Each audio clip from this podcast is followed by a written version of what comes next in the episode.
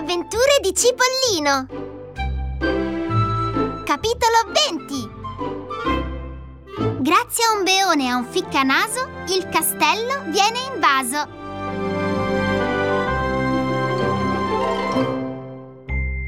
Con la partenza delle contesse, in vena di avventure di caccia, il barone Melarancia e il duchino Mandarino erano rimasti padroni assoluti del castello. Il primo ad accorgersene fu il duchino, il quale, secondo il suo solito, ad un certo punto si era arrampicato su una finestra e minacciava di gettarsi nel vuoto e di sfracellarsi sul pavimento se...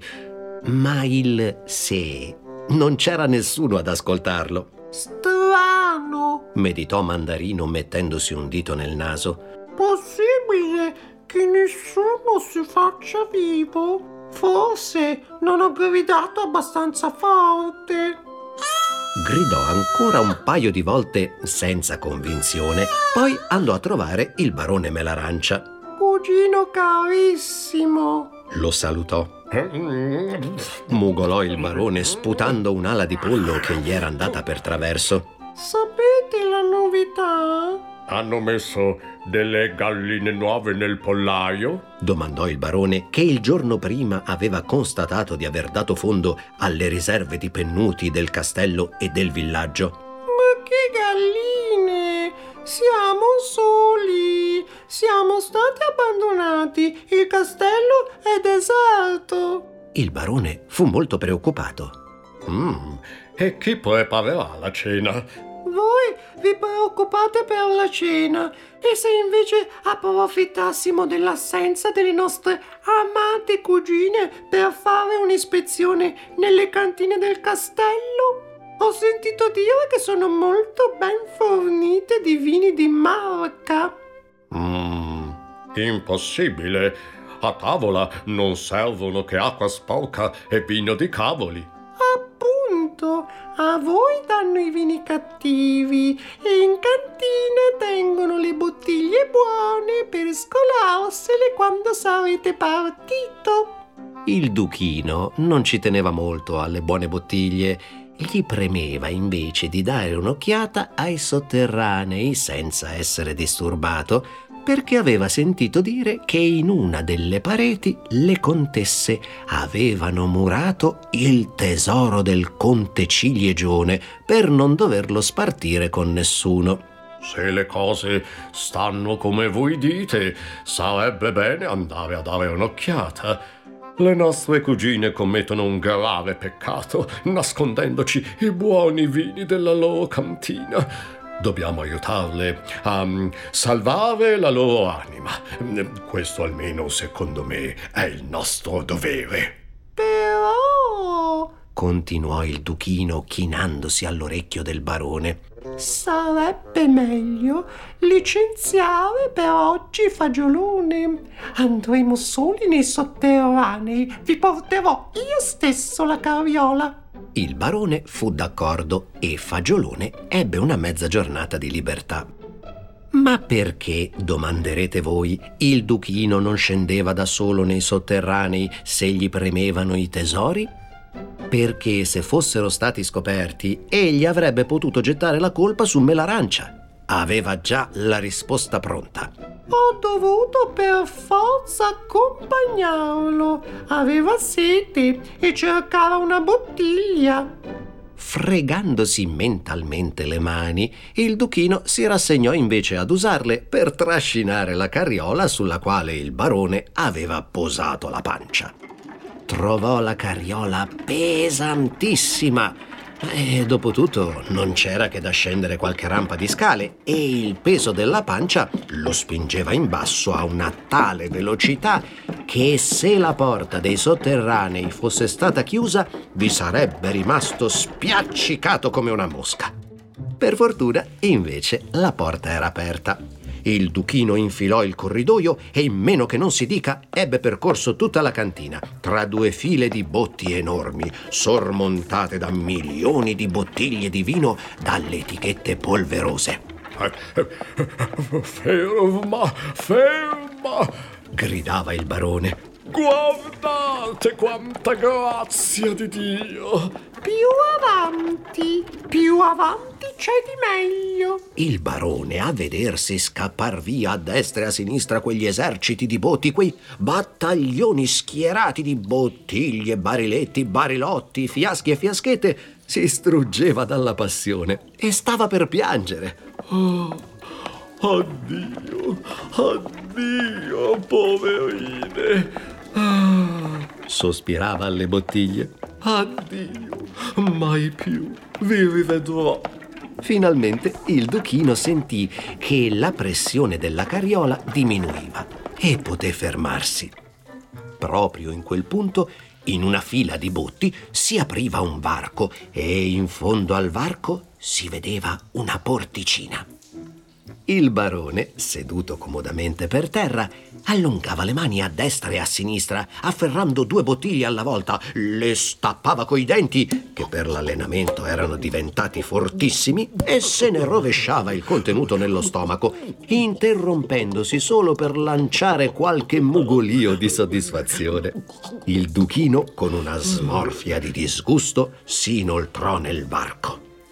Dove, dove andate, amatissimo cugino? Perché non approfittate anche voi ah, di, tutto, di tutto questo ben di Dio? Vado a cercarvi una bottiglia di marca molto fine che vedo laggiù in fondo. Ah, il cielo vi renderà merito delle vostre premure. Gorgogliava il barone tra un sorso e l'altro. Avete dissetato un assetato. Non morirete mai di sete. La porticina era senza serratura. Strano, mormorò tra i denti Mandarino forse si aprirà per mezzo di un congegno segreto. Cominciò a esplorare la porticina centimetro per centimetro, cercando il congegno. Ma per quanto tastasse, la porticina rimaneva immobile. Frattanto il barone, dopo aver dato fondo alle bottiglie che aveva portata di mano, si era trascinato a sua volta tra le botti ed era giunto alle spalle di Mandarino, che sudava e armeggiava sempre più nervoso. Ehm, che fate, eh, cugino amatissimo? cerco di aprire questa porta. Credo che qua dietro si trovino mm, i vini più pregiati. Sarei contento mm, di riuscire ad aprirla. Non preoccupatevi, porgetemi invece, poiché siete agile, quella bottiglia lassù con l'etichetta gialla. Deve essere un vino cinese e io non ne ho mai assaggiato. Il duchino stentò un poco a vedere la bottiglia che il barone gli indicava era una bottiglia di formato comune, assolutamente simile alle altre, tranne che per il colore dell'etichetta, di un bel giallo canarino.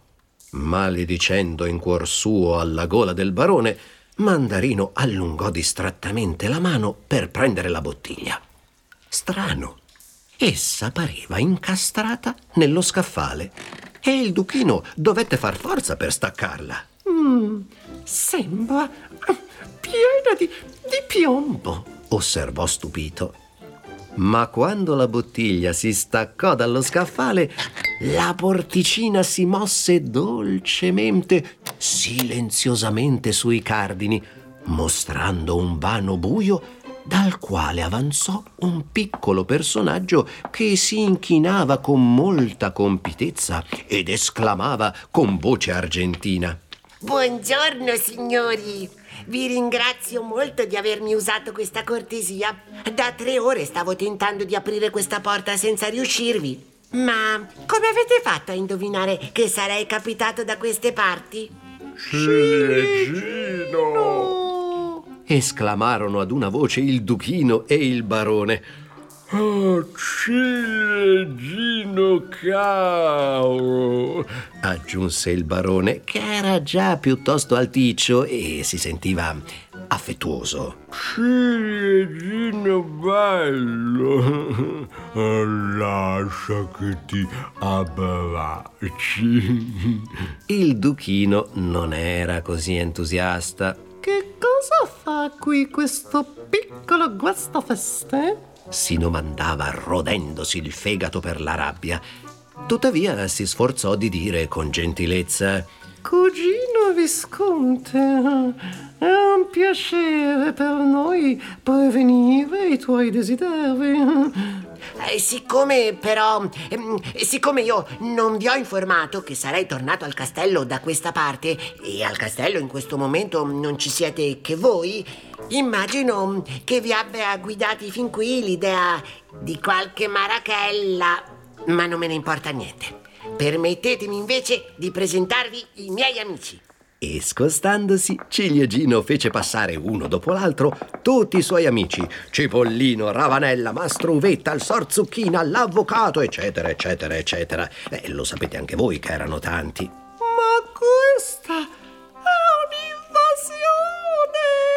Esclamò Mandarino spalancando gli occhi. Era proprio un'invasione e l'idea era stata di Ciliegino.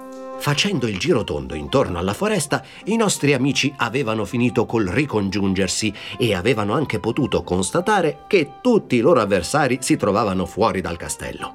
Una bella occasione per impadronirsi della fortezza nemica.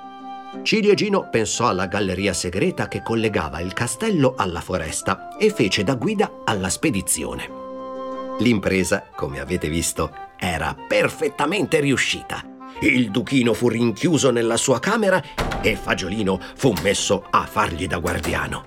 Il barone invece restò in cantina perché nessuno aveva voglia di portarlo su per le scale. Fu proprio una magnifica serata.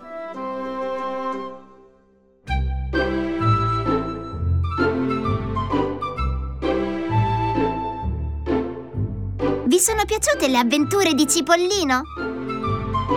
Le ha scritte Gianni Rodari. Le hanno raccontate Piero Marcelli e Barbara Cinquatti.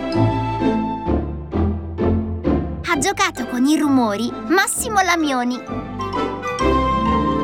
ha diretto tutto questo lavoro Veronica Salvi.